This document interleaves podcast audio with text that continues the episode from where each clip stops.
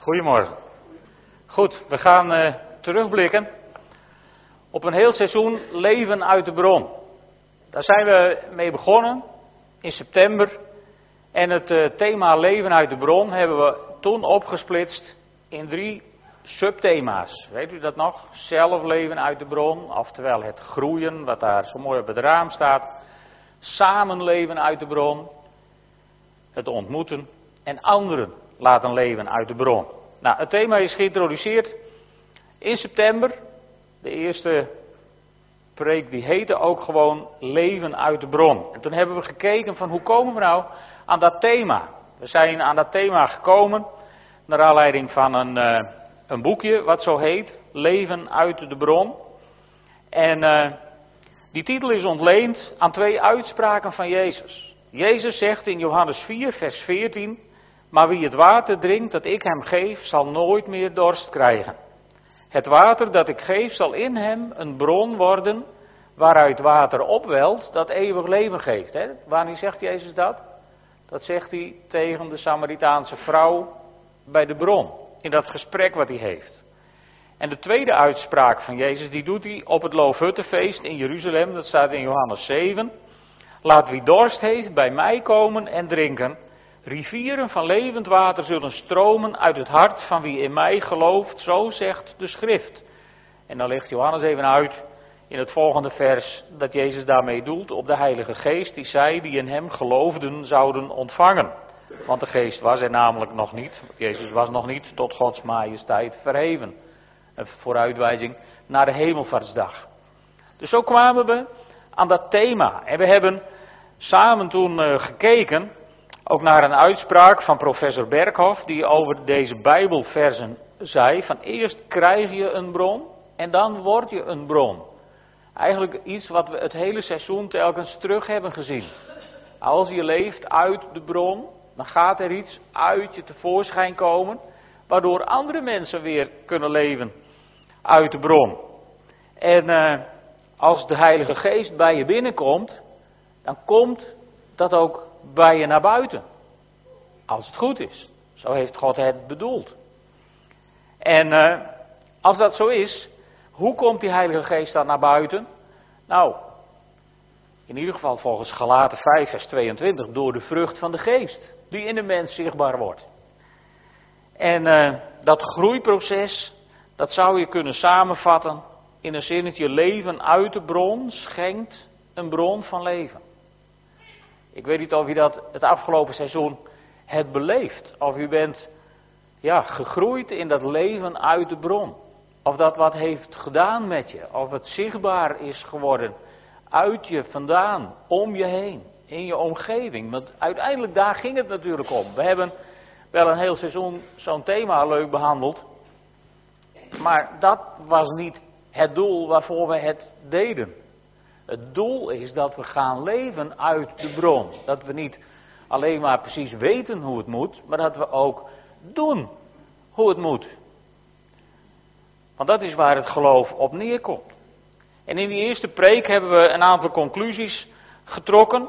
Als je de bron van leven hebt leren kennen, dan ga je leven uit de bron. Dan wil je samen met andere mensen leven uit de bron.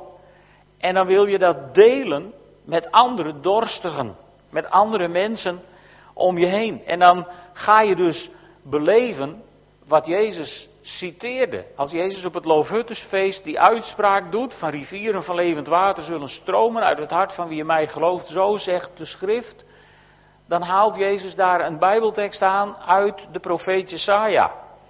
Waar staat in Jesaja 58 vers 11, de Heer zal je voortdurend leiden. Hij zal je verkwikken in dorre streken. Hij maakt je botten sterk en krachtig. Je zult zijn als een goed bevloeide tuin, als een bron waarvan het water nooit opdroogt. Of zoals de NBG het zo mooi zegt, waarvan het water niet teleurstelt. Wat zou het mooi zijn, hè? Als wij zulke mensen zouden worden, of misschien geworden zijn ondertussen, die nooit teleurstellen, die altijd fris water voorhanden hebben voor andere mensen uit deze wereld die dorst hebben. En ze zijn er. Goed, zo zijn we begonnen. En omdat Johannes verwijst naar het ontvangen van de Heilige Geest, was de volgende preek leven onder invloed van de Heilige Geest. We hebben stilgestaan bij de vraag van wie is eigenlijk de Heilige Geest en we hebben ontdekt uit de Bijbel dat de Heilige Geest een persoonlijkheid is. De derde persoon van de goddelijke drie-eenheid. En we hebben ons afgevraagd en hoe kom je dan aan die Heilige Geest? Daarbij hebben we vastgesteld dat je de Heilige Geest ontvangt als je Jezus toelaat in je leven. Dan komt de Heilige Geest in je hart wonen en dan is hij er.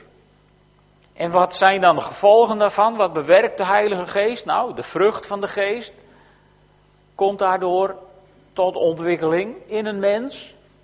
De kracht van de Heilige Geest is voor je beschikbaar en de gaven van de Heilige Geest kunnen door je heen functioneren, als je dat wilt. Als je je daarvoor openstelt. Want we hebben ook gekeken naar blokkades voor de Heilige Geest. En, en daarbij was het heel duidelijk dat je de Heilige Geest ook ontzettend in de weg kunt staan in je leven. Door gewoon niet te willen. Of niet te durven. Of gewoon niet gehoorzaam te zijn. Daarna is Jurjen Hemmen hier langs geweest. Die heeft ook over het thema iets gezegd. En toen kwam Harry met wat ik maar even Gods terugroepactie heb genoemd. Ik weet niet of jullie het je nog herinneren. God heeft de mens deze wereld ingestuurd, maar hij heeft een terugroepactie op touw gezet.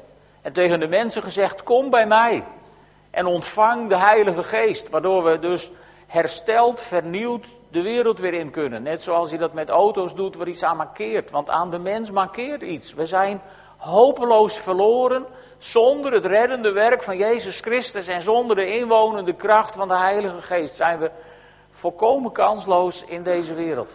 En daarvoor heeft God ons teruggeroepen tot Hem.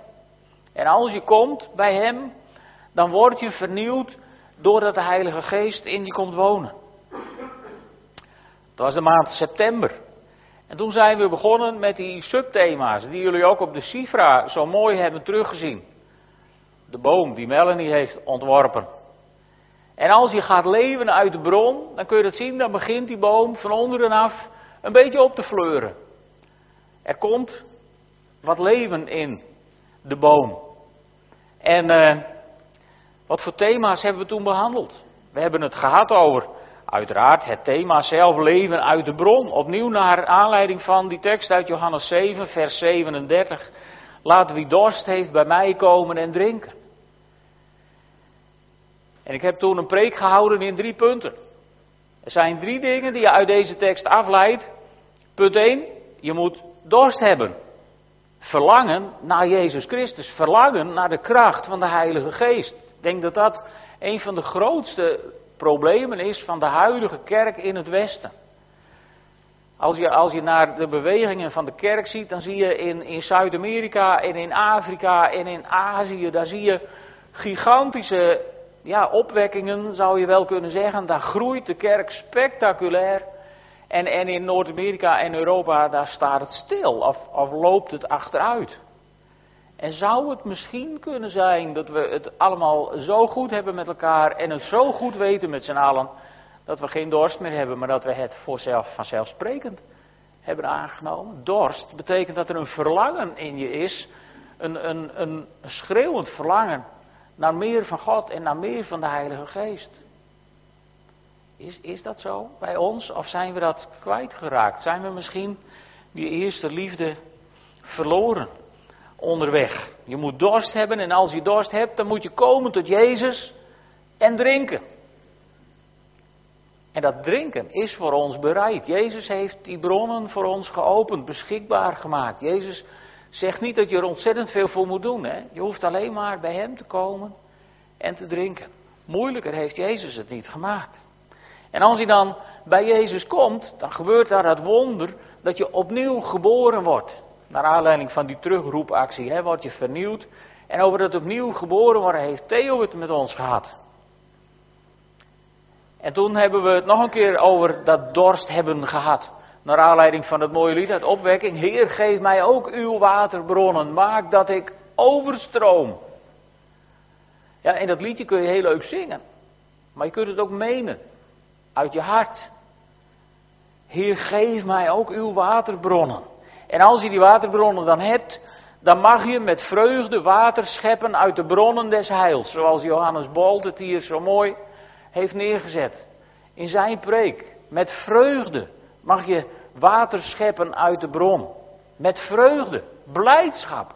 Dat zou het kenmerk moeten zijn van iedere christen die leeft uit de bron. Een soort een vreugde, een blijdschap die er gewoon afstraalt.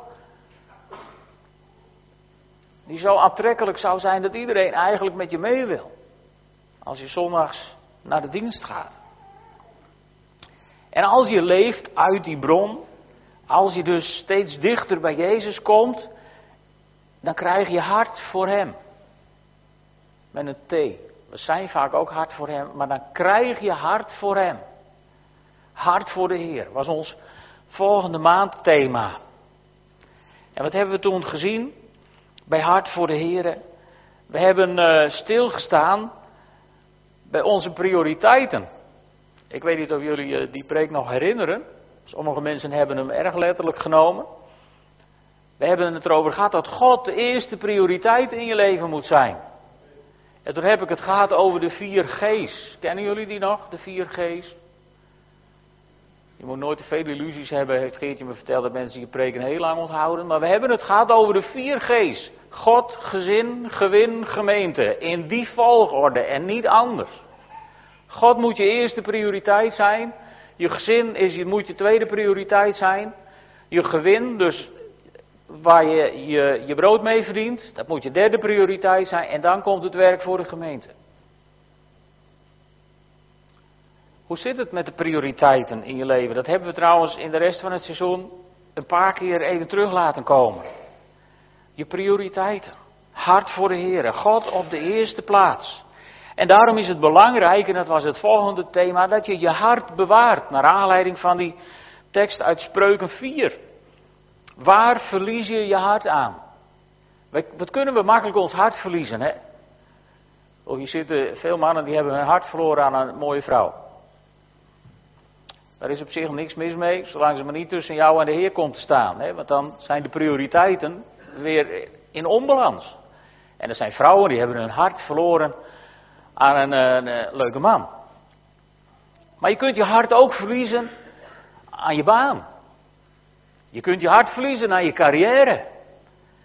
Je kunt je hart verliezen aan een droomhuis waarvoor je zo'n grote hypotheek moet nemen dat je het eigenlijk niet kunt betalen.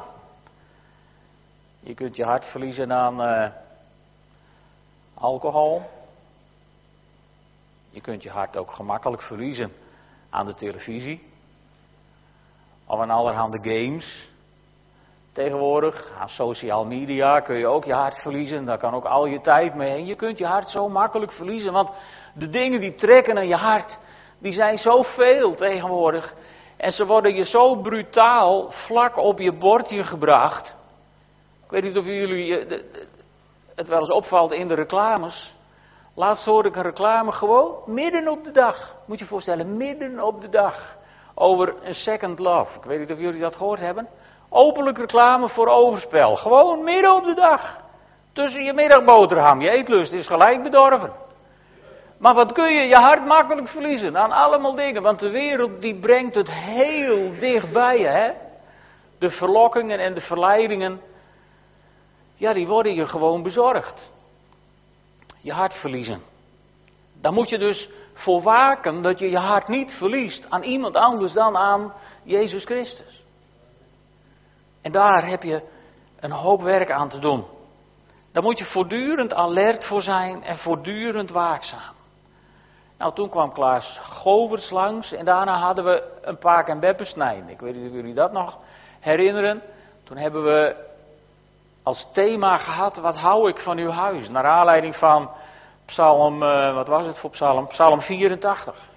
Uit Psalmen voor nu. Het prachtige lied.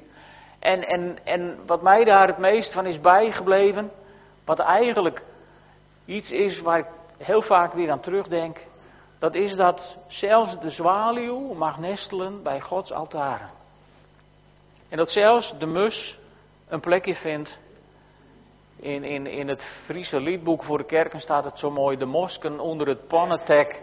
En dan denk ik, geweldig, hè? de mussen onder de dakpannen en de zwaluwen die mogen nestelen bij Gods altaar. Hoe zou dan, lieve vrienden en vriendinnen, hoe zou er dan voor jou geen plekje zijn in Gods aanwezigheid? Als zelfs de mus en de zwaluw er een plekje hebben. Dan is het toch voor jou ook plek? Dan is het toch voor iedereen op deze wereld die, die, die dichter bij God wil komen een plekje? Het is nooit vol. Daar. Bij God. Er is plek voor je, zelfs de zwaluw en de mus hebben daar een plekje. En daarom mag je leven vol verwachting. Dat was ons thema voor december. Verwachting en advent passen natuurlijk ook bij elkaar. En uh, toen zijn we begonnen met heel even terug te kijken. Op 2 december, mijn verjaardag. En toen heb ik jullie deze vragen voorgehouden, ook mezelf trouwens. Hoe zit het met je verwachting? Verwacht je überhaupt nog iets van God? Durf je in verwachting te leven? Of een betere vraag, hoe is het met je bron? Kom je daar regelmatig te drinken? Bezoek je de bron? Niet bij tijd en wijle, maar heel gedisciplineerd met een zekere regelmaat? En heb je iets met je prioriteiten gedaan intussen? En deze vraag hebben we gesteld: wie beheerst het centrum van je hart?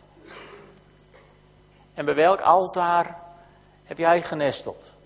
Bij dat altaar waar de zwaluw ook mag nestelen? Weet je, daar kun je je eieren leggen. Je eieren van bezorgd zijn en, en de dingen waar je God nog een antwoord van zou willen hebben en de dingen waar je mee worstelt. Bij welk altaar ben jij geweest? Toen hadden we een Ieder heeft iets dienst en Harry van Wieren, die heeft het met ons gehad over bruggen bouwen. En al die plaatjes van die bruggen. Zie mensen knikken, ja die plaatjes die doen het wel. Bruggen bouwen. En zo hebben we kerst gevierd en gedacht aan de mensen die ons ontvallen waren in het jaar. En we hebben op Oudejaarsavond even achterom gekeken en even vooruit gekeken. Naar het nieuwe jaar. En we zijn nu halverwege, precies halverwege vandaag in het nieuwe jaar.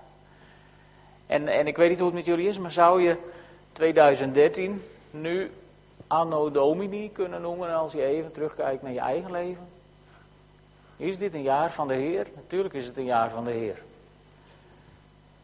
Want dat is het ook als het niet altijd loopt zoals hij zelf graag zou willen. Maar is het een anno domini, een jaar voor u geworden, waarin de Heer zichtbaar is, met kracht aanwezig is in jouw leven? Anders heb je nog een half jaar te gaan om daar wat aan te doen en mee te doen. Hè? We zijn nog maar op de helft. En de beste helft komt misschien nog wel. Goed, toen werd het januari en gingen we over naar ons volgende subthema: samen leven uit de bron.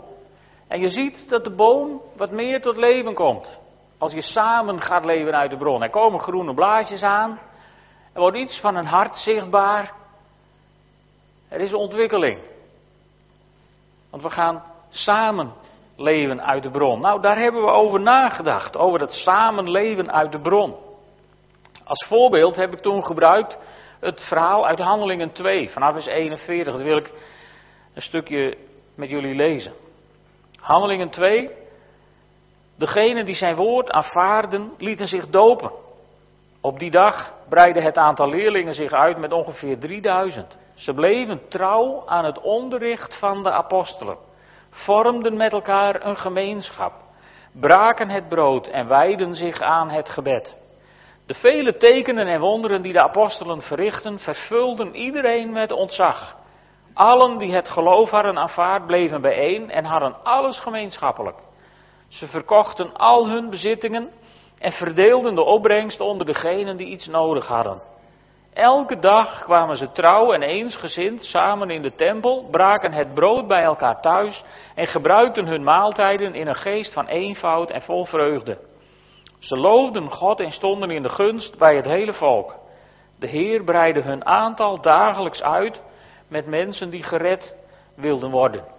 En uit dat verhaal hebben we toen een aantal dingen gehaald die je zag in die eerste gemeente. Ze lieten zich dopen. Ze waren trouw aan het onderricht. Met andere woorden, Misschien kwamen ze wel naar de Bijbelstudie en ze kwamen zondags naar de preek. Ze gingen naar de kring. Tenminste, ze waren trouw aan de gemeenschap. Ze braken het brood, ze vierden een avondmaal, zoals wij straks aan het eind van deze dienst ook met elkaar willen doen. En ze baden veel. Geweldige dingen. En, en omdat ze die dingen deden, waren er een aantal kenmerken in die eerste gemeente. Er was vreugde, er was eensgezindheid. Ze loofden God. Ze hadden respect van hun omgeving. Er waren veel bekeerlingen. Kortom, er was sprake van een opwekking. Dus zo moeilijk is het niet. Het heeft alles te maken met je onderwerpen aan God en de dingen doen die God van je vraagt. En een van die dingen die God van je vraagt is elkaar aanvaarden. Dat was de, de volgende preek die we hebben gehouden. Naar aanleiding van Romeinen 14 en de artikelen van Willem Ouweneel die in de Sifra hebben gestaan. Elkaar aanvaarden. Zoals Christus ons heeft aanvaard. Wat mij daar is bijgebleven, dat als God mensen aanvaardt, wie zijn wij dan om ze niet te aanvaarden? God aanvaardt soms mensen met eigenaardigheden waarvan wij denken van nou, dat weet ik eigenlijk zo net niet. Maar als God mensen aanvaardt, wie zijn wij dan? Weten we het beter dan God? Dat denken we vaak wel, hè? Als, als, als mensen hier op deze wereld. Die illusie die zit er nog altijd wel in, dat we het soms beter weten. Maar als God mensen aanvaardt, dan vraagt hij gewoon van ons, wat? In Romeinen 14 staat het gewoon als een keiharde opdracht dat je elkaar maar hebt te aanvaarden. Zo. Nou, dat was een pluk werk. Toen kwamen Sam en Karin uit India en Frank Ouweneel, die een preek hield over Rut. Die ook zei van mijn God is, of uw God is mijn God en uw volk is mijn volk. Rut die ervoor koos om samen te leven uit de bron, samen met Naomi en met het volk van Naomi.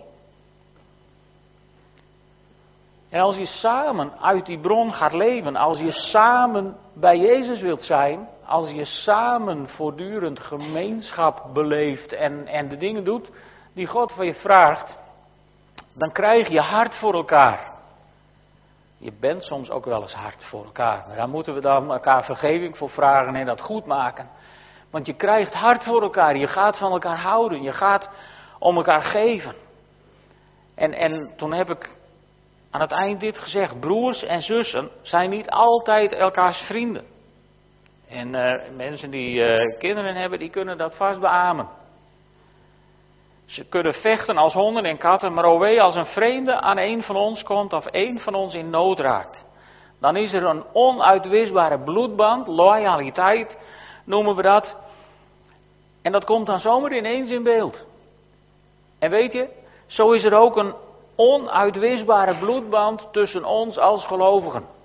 Ongeacht of je nou vandaag hier zit, of in de katholieke kerk, of in de PKN-kerk, of in welke kerk dan ook. Maar er is een onuitwisbare bloedband tussen ons als gelovigen in het bloed van Jezus Christus, onze Heer en Heiland. En dan maakt het niet uit welke liederen je leuk vindt om te zingen, of, of hoe je precies theologisch met de Bijbel omgaat. Die bloedband, die is het gewoon. Wat hebben we in januari gezien in de week van gebed, waarin met verschillende gelovigen uit verschillende kerken een week lang s'avonds gebeden is. Ontzettend mooi. Tenminste, ik vind het ontzettend mooi om te doen. Omdat we allemaal deel uitmaken van dat nieuwe verbond in Jezus bloed. En dat willen we ook vandaag met elkaar vieren. En weet je, als je hart hebt voor elkaar, dan wil je die bronnen van Jezus Christus ook toegankelijk maken voor elkaar. In dat thema hebben we stilgestaan, heel kort even, bij Eliezer. Die op zoek is naar Rebecca en bij een bron gaat zitten wachten. En we hebben stilgestaan bij Jacob, die op zoek is naar Laban en bij een bron gaat zitten wachten en aan de steen van traditie van de bron wentelt, zodat zijn toekomstige bruid haar dieren te drinken kan geven. En we hebben Mozes gezien, die op zoek was naar een veilige plek en de boze herders verjaagd. Zodat de dochters van Reuel kunnen, uh, ja, hun vee te drinken kunnen geven. En we hebben Jezus gezien, die ook bij een bron zat te wachten op de Samaritaanse vrouw. Zij wist het niet, maar God had daar een afspraak met haar. Om met haar over haar leven te praten. En ook Jezus maakte een bron toegankelijk voor die vrouw door haar ja, op zijn liefdevolle manier toe te spreken en te onderwijzen en te laten drinken. Maak de bronnen toegankelijk, erg belangrijk. En we hebben gezien hoe je samen kunt wonen bij de bron, naar aanleiding van Psalm 133. Prachtige psalm, hoe goed is het, hoe heerlijk als broeders bijeen te wonen Goed als olie op het hoofd die neervalt op de baard, de baard van Aaron. En neervalt op de hals van zijn gewaad. Als de dauw van de Hermon die neervalt op de bergen van Sion. Daar geeft de Heer zijn zegen. En wat is die zegen? Leven voor altijd. Goed hè? Samen wonen bij de bron. En we hebben toen ook even stilgestaan bij Isaac. Die ging wonen bij de bron Lagairoi de bron van de levende die ziet. Als zelfs de mus en de zwaluw mogen nestelen bij het altaar van de Heer, lieve mensen, dan ziet de levende God, die ziet jou en die kent jou en die weet alles van jou en die proeft de noden op je hart. En hij leeft met je mee, hij is bewogen met je. Hij kent je zorgen en hij gaat er met je doorheen. Want hij heeft je op het oog. En hij heeft een oogje op je. Want hij wil jou voor zich winnen. En als je, als je daarop ingaat, dan komen wij ook wonen bij de bron om hem te aanbidden. En weet je, daar woon je niet alleen, daar woon je samen. En het is erg belangrijk om als, als gelovige niet op je eentje door de wereld te manoeuvreren. Dan is hier te snoepen en dan is daar te snoepen. Je mag best hier of daar eens snoepen, daar heb ik niks op tegen. Maar het is belangrijk dat je je als gelovige verbindt. En die gemeenschap waar die eerste gemeente bekend om was, dat je die onderhoudt met elkaar. Dat je je ergens aan durft te verbinden, want vieren doe je samen. Avondmaal vieren doe je samen, God verheerlijken doe je samen. Vieren doe je samen. Je kunt het ook, ook vieren in je eentje, maar daar is volgens mij niks aan. Toen kwam Wilma langs met haar preek. Gods ware hart zoekt ook jou. Ze had het over Mephibozet. Mephibozet, die door David eigenlijk in ere werd hersteld. God nam de schande van hem weg en herstelde hem, ja, in ere. Zoals God dat ook met ons wil doen. Het volgende thema was vrij drinken. Even kijken waar het hier. Vrij drinken. En, en daar hebben we opnieuw stilgestaan bij dat vers uit Johannes 7, vers 37. En we hebben ook gekeken naar openbaringen. 21, vers 6, waar Jezus zegt tegen Johannes: Het is voltrokken. Ik ben de Alpha en de Omega, het begin en het einde. Wie dorst heeft, geef ik vrij te drinken uit de bron met water dat leven geeft. Vrij drinken. De hele eeuwigheid, hè? Nog eens wat anders dan een happy hour, hebben we toen gezegd. En uh, na de tienerdienst die toen kwam, hebben we het gehad over drinken en laten drinken. Toen hebben we opnieuw stilgestaan bij Rebecca, of bij Eliezer en Rebecca. Ik weet niet of jullie je dat nog herinneren. Eliezer die op zoek is naar Rebecca. En dan uh, komt Rebecca en dan heeft Eliezer een afspraakje met God gemaakt. En hij vraagt Rebecca, mag ik wat van je te drinken? En dan zegt ze, ja heer, ga uw gang, staat er. Ga uw gang heer. En ze liet dadelijk de kruik op haar hand glijden en gaf hem te drinken. Toen hij genoeg gedronken had, zei ze, ik zal ook voor uw kamelen putten, tot ze genoeg hebben gehad. Daar hebben we bij stilgestaan, want kamelen zijn grote drinkers, weten jullie nog? Hele grote drinkers. Dus het was niet een kleinigheid.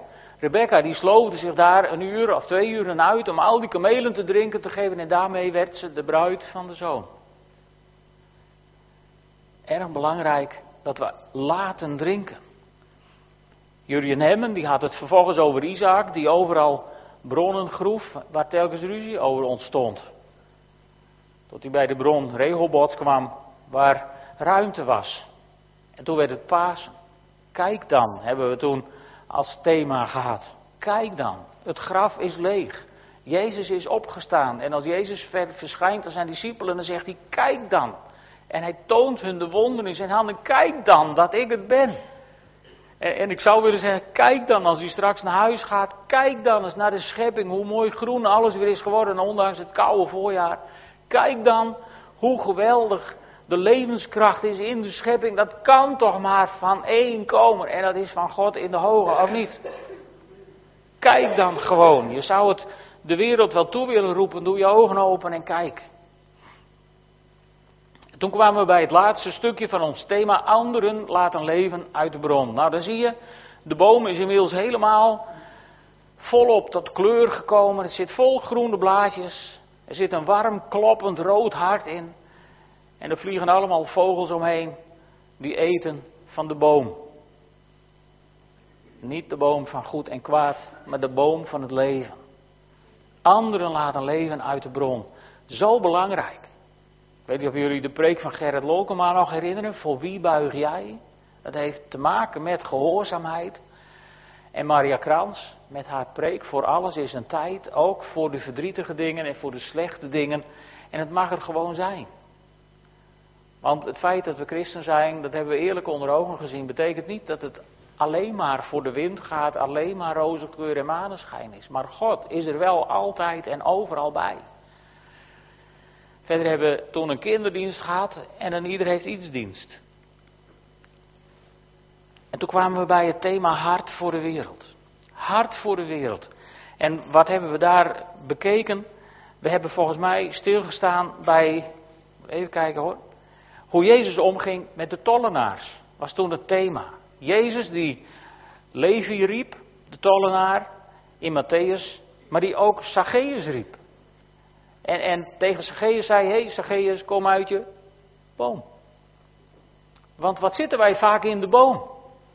We zitten in de boom van boosheid, of we zitten in een boom van zelfmedelijden, of een put, wat je maar wil. Of we zitten in een boom van, van gefrustreerdheid, of we zitten in een boom van. We zitten altijd wel. We zitten gauw hoog in een boom hoor. Er hoeft niks te zijn, of we zitten hoog in een boom. En weet je, Jezus komt never nooit hoog bij jou in die boom zitten, maar Jezus komt gewoon met twee voeten op de grond beneden op de aarde naast je staan en die kijkt omhoog en die zegt, hé hey, Zacchaeus, kom uit je boom, want ik moet vandaag bij jou zijn.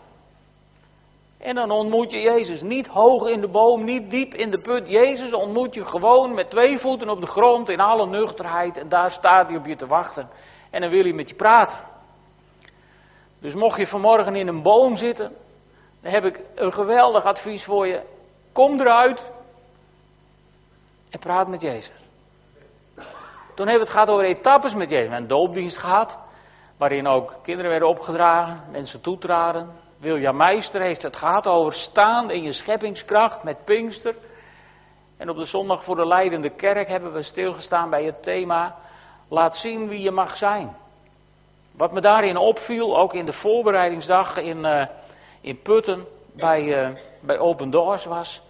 Die gedachte van, goh, die mensen in landen waar je niet mag laten zien wie je bent als christen, die hebben maar één, één drive. En dat is wel laten zien wie ze zijn als christen. En wij in het Westen die aan alle kanten mogen laten zien wie we zijn als christen. Wij lijken maar één drive te hebben. En dat is eh, vooral niet te veel opvallen. En niet zichtbaar.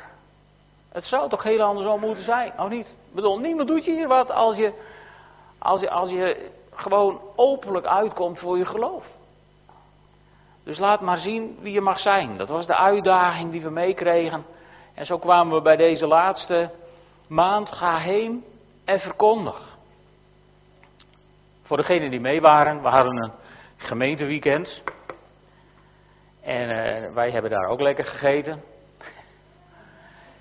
en andere leuke dingen gedaan. En het thema was uit water geboren. En, en het leuke was, we waren in de Noordoostpolder. Uit water geboren. En wat mij het meest triggerde, dat was eigenlijk in het, uh, het eerste hoofdstuk van Petrus, waar het gaat over profeten die dingen voorzien hebben, moest ik denken aan ingenieur Lely. Ingenieur Lely die grootse weidegronden zag, grote voedselproductie voor Nederland op een plek waar anderen alleen maar de Zuiderzee zag, waarvan de dijken in slechte staat waren, die ons bedreigden. Voor sommige vissers nog een bron van inkomen, maar voor de meeste mensen had het niet zoveel. En hij zag daar, ja, wuivende graanvelden, stel ik me voor, in zijn dromen. En iedereen verklaarde hem voor gek. Maar toen hij één keer zijn zin kreeg en de Afzerdijk werd gebouwd en de eerste polders werden binnen 50 jaar, waren er wuivende graanvelden en grote oogsten. En was het er, hè, wat hij zag, visionairs, uit water geboren.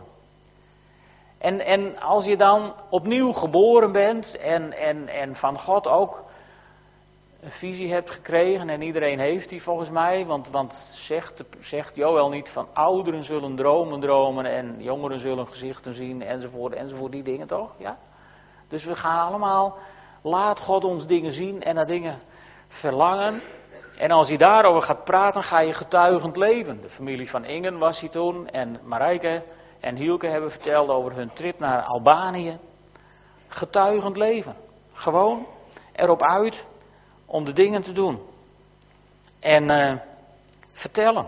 En wat moet je dan over vertellen? Nou, je kunt vertellen over de schepping, hoe mooi die is en wie hem gemaakt heeft. Je kunt vertellen over Gods machtige daden. Je kunt vertellen over Gods grootheid, over zijn wonderen, over zijn gerechtigheid. Er is volgens mij genoeg te vertellen. En dat kun, je, dat kun je natuurlijk doen mondeling tegen mensen, maar we zijn tegenwoordig niet zo mondeling meer. Nou, dan zet je het op Facebook of op Twitter of wat, kan mij het schelen waarop. Maar als iedereen morgen weer een dingetje neerzet over het weekend wat hij gehad heeft, wat let je? Zou ik zeggen. Je krijgt vast reacties. Toen hebben we het gehad over vissers van mensen.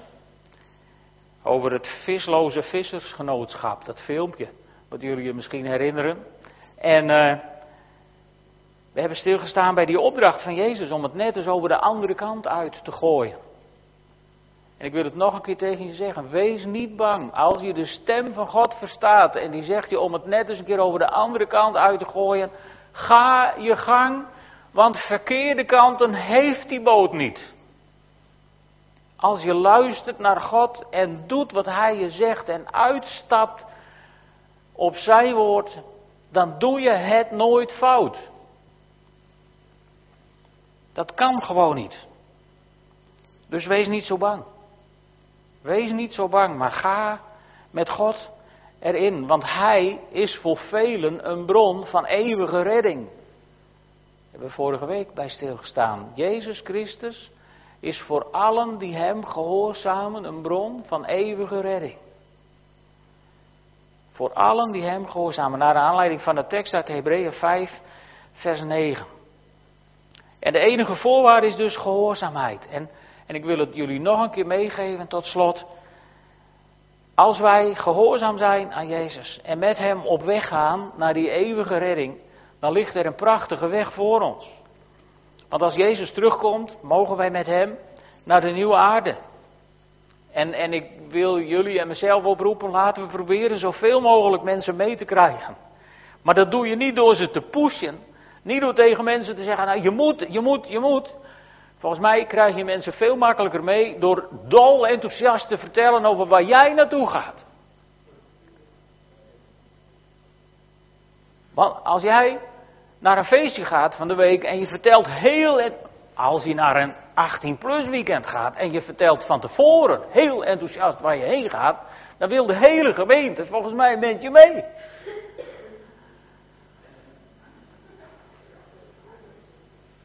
Ik zal jullie niet uitnodigen, maar als je enthousiast bent over waar je heen gaat, dan krijg je meer mensen mee dan als je mensen met een stok achterna zit van nou, jullie moeten allemaal. Ik heb het misschien wel eens eerder verteld, toen ik mee op einde woonde, had ik twee weilandjes voor huis en twee schapen. En als niet-boer, de eerste keer toen ze het gras in het eerste weilandje op hadden, dacht ik, ik doe het hek open en dan jaag ik ze naar het andere stukje. En toen ik twintig keer het veldje rond was, want die dingen holden elke keer namelijk het open hek voorbij. Dus toen ik twintig keer het veldje rond was en een hartinfarct nabij, toen kwam mijn buurman van de overkant, boer, En die zei, Willem, de maast even rammel je mij wat biks. Wist ik veel. Dus ik een handje vol biks in een emmertje en een beetje rammelen. ik kon het dorp wel met ze in te winkelen. Wat heb jij om mee te rammelen, zodat de collega-schapen achter jou aankomen? Dat is een goeie voor de zomervakantie. Nou, dan ga ik daarmee afronden. Die mogen jullie meenemen om eens diep over na te denken. En dat leidt ons dan in naar het nieuwe thema, naar de zomervakantie. Mensen met missie. Want wij zijn mensen met een missie. Of je dat nou leuk vindt of niet, begin het dan maar vast leuk te vinden. Want jij bent niet per ongeluk op deze wereld.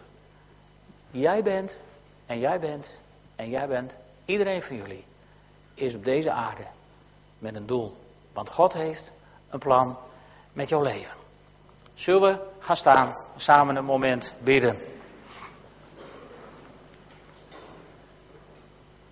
Vader in de hemel, Dank u wel dat u ons met een doel op deze wereld hebt laten komen.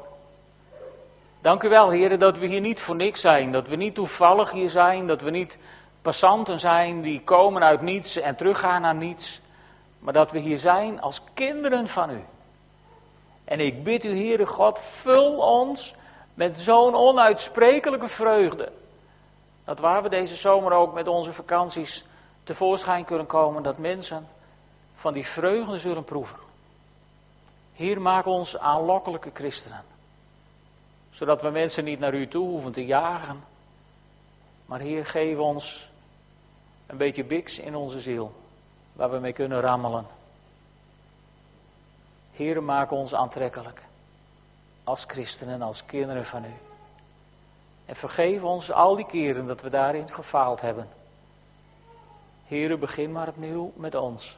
En laat ons dat vandaag ook vieren in brood en in wijn.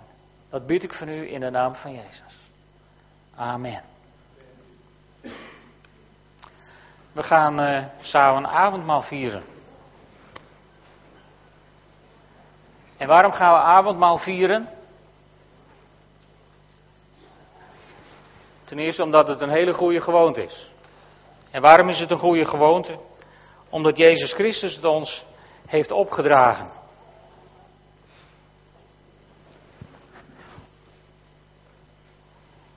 En ik lees jullie dat voor van mijn spiekbriefje. In de nacht waarin de Heer Jezus werd uitgeleverd, nam hij een brood. En hij sprak het dankgebed uit. En hij brak het brood. En hij zei: Dit is mijn lichaam voor jullie. Doe dit telkens opnieuw om mij te gedenken. En zo nam hij na de maaltijd ook een beker. En hij zei: Deze beker is het nieuwe verbond dat door mijn bloed gesloten wordt. Doe dit telkens als jullie hier uitdrinken om mij te gedenken. Dus, zegt Paulus dan in 1 Korinthe 11, wanneer u dit brood eet en uit de beker drinkt, verkondigt u de dood des Heren totdat Hij komt. En dat doen we niet als rouwklagers, maar dat doen we als mensen die er van diep van overtuigd zijn dat de dood van de Heer Jezus onze enige redding is, waardoor wij deel hebben aan het eeuwige leven. En de dood van Jezus was de prijs die Hij betaalde. Zullen we bidden om een zegen over het brood en de wijn. Vader in de hemel, dank u wel dat we vandaag samen avondmaal mogen vieren.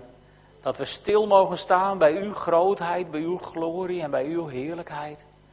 Heer, en zo zegen ik dit brood. Zo zegen ik de wijn, Heere God, en laat het zijn tot versterking van ons lichaam, van onze ziel en van onze geest. Heer, zodat we er verkwikt door zullen zijn. Dat bid ik van u in de naam van Jezus. Amen.